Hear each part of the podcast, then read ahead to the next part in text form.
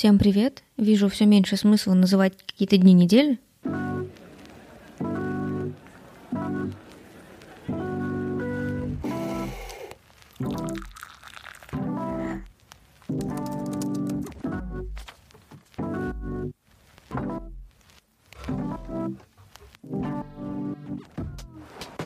Я решила перестать делать вид, что проектных мощностей у меня хватит на то, чтобы делать что-то красивое быстро. Очень хотела бы, чтобы у меня была возможность просто брать интервью и не думать о том, как оно потом превратится в контент. Но я так не могу. А вы, например, ждете истории тех, кто остался в России.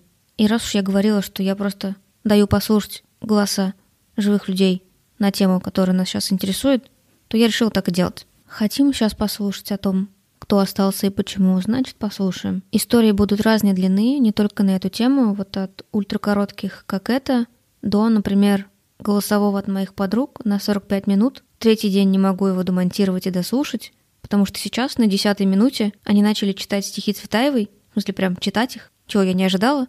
Не знаю, чем закончится это голосовое. Надеюсь, у меня хватит терпения, и вы его послушаете тоже. И истории у всех очень разные. Я так и не придумала, как объединить их все в один выпуск, и как это должно быть устроено, потому что у всех разные настроения, у всех разные ресурсы. У меня есть история от людей, у которых нет денег, история от людей, которые хотят уехать, и уехали бы прямо сейчас, но просто обстоятельства в их жизни, типа наличие домашнего животного или заболевания хронического, не позволяет им это сделать. Но они хотят. Есть те, кто не хочет и не собирается на момент, когда рассказывает эту историю. И есть те, кто буквально говорит, что когда у вас ничего нет, сложно уехать, но и когда у вас много чего есть, типа имущества и деньги, то уехать тоже сложно, потому что с этим всем что-то нужно делать. Так вот, истории настолько разные, что давайте по отдельности их и послушаем. Если хотите рассказать свою, в канале всегда есть контакты о том, как со мной связаться.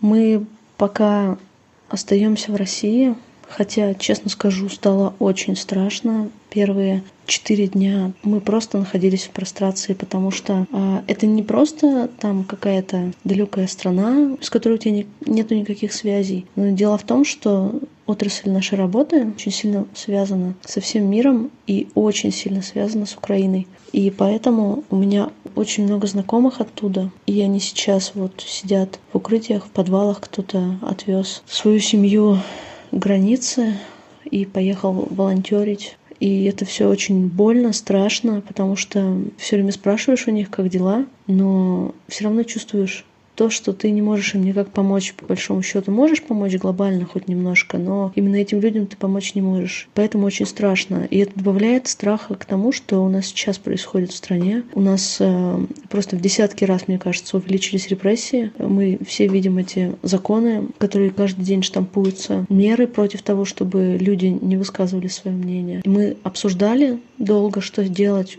убегать на первом как бы поезде, улетать на самолете, на котором сможем взять билеты. Но дело в том, что у нас ЛГБТ-семья с ребенком, и нам не подходит большинство тех стран, в которые люди бегут сейчас, в которые они могут бежать. А с ребенком очень сложно менять часто местоположение. Мы не можем поехать, там, я не знаю, отсидеться в Грузии, а потом куда-то еще. Надо, ну, желательно все-таки искать что-то сразу такое, чтобы можно было там жить семьей. Я понимаю, что если бы, допустим, я была бы одна, то я бы уже уехала. Либо я бы протестовала изо всех сил и потом бы уехала. Но так как у нас семья, и мы являемся, так сказать, меньшинством в меньшинстве. Мы мало того, что ЛГБТ, у нас еще и ребенок. Мы находимся под двойным прессингом. Каждое действие продумываешь очень сильно. Кроме того, у нас здесь родители с двух сторон, очень хорошие, но уже в возрасте. И мы не можем уехать далеко. То есть я, например, думала про Аргентину, но Аргентина, она очень далеко. И если вдруг что-то случится, то мы не сможем быстро приехать.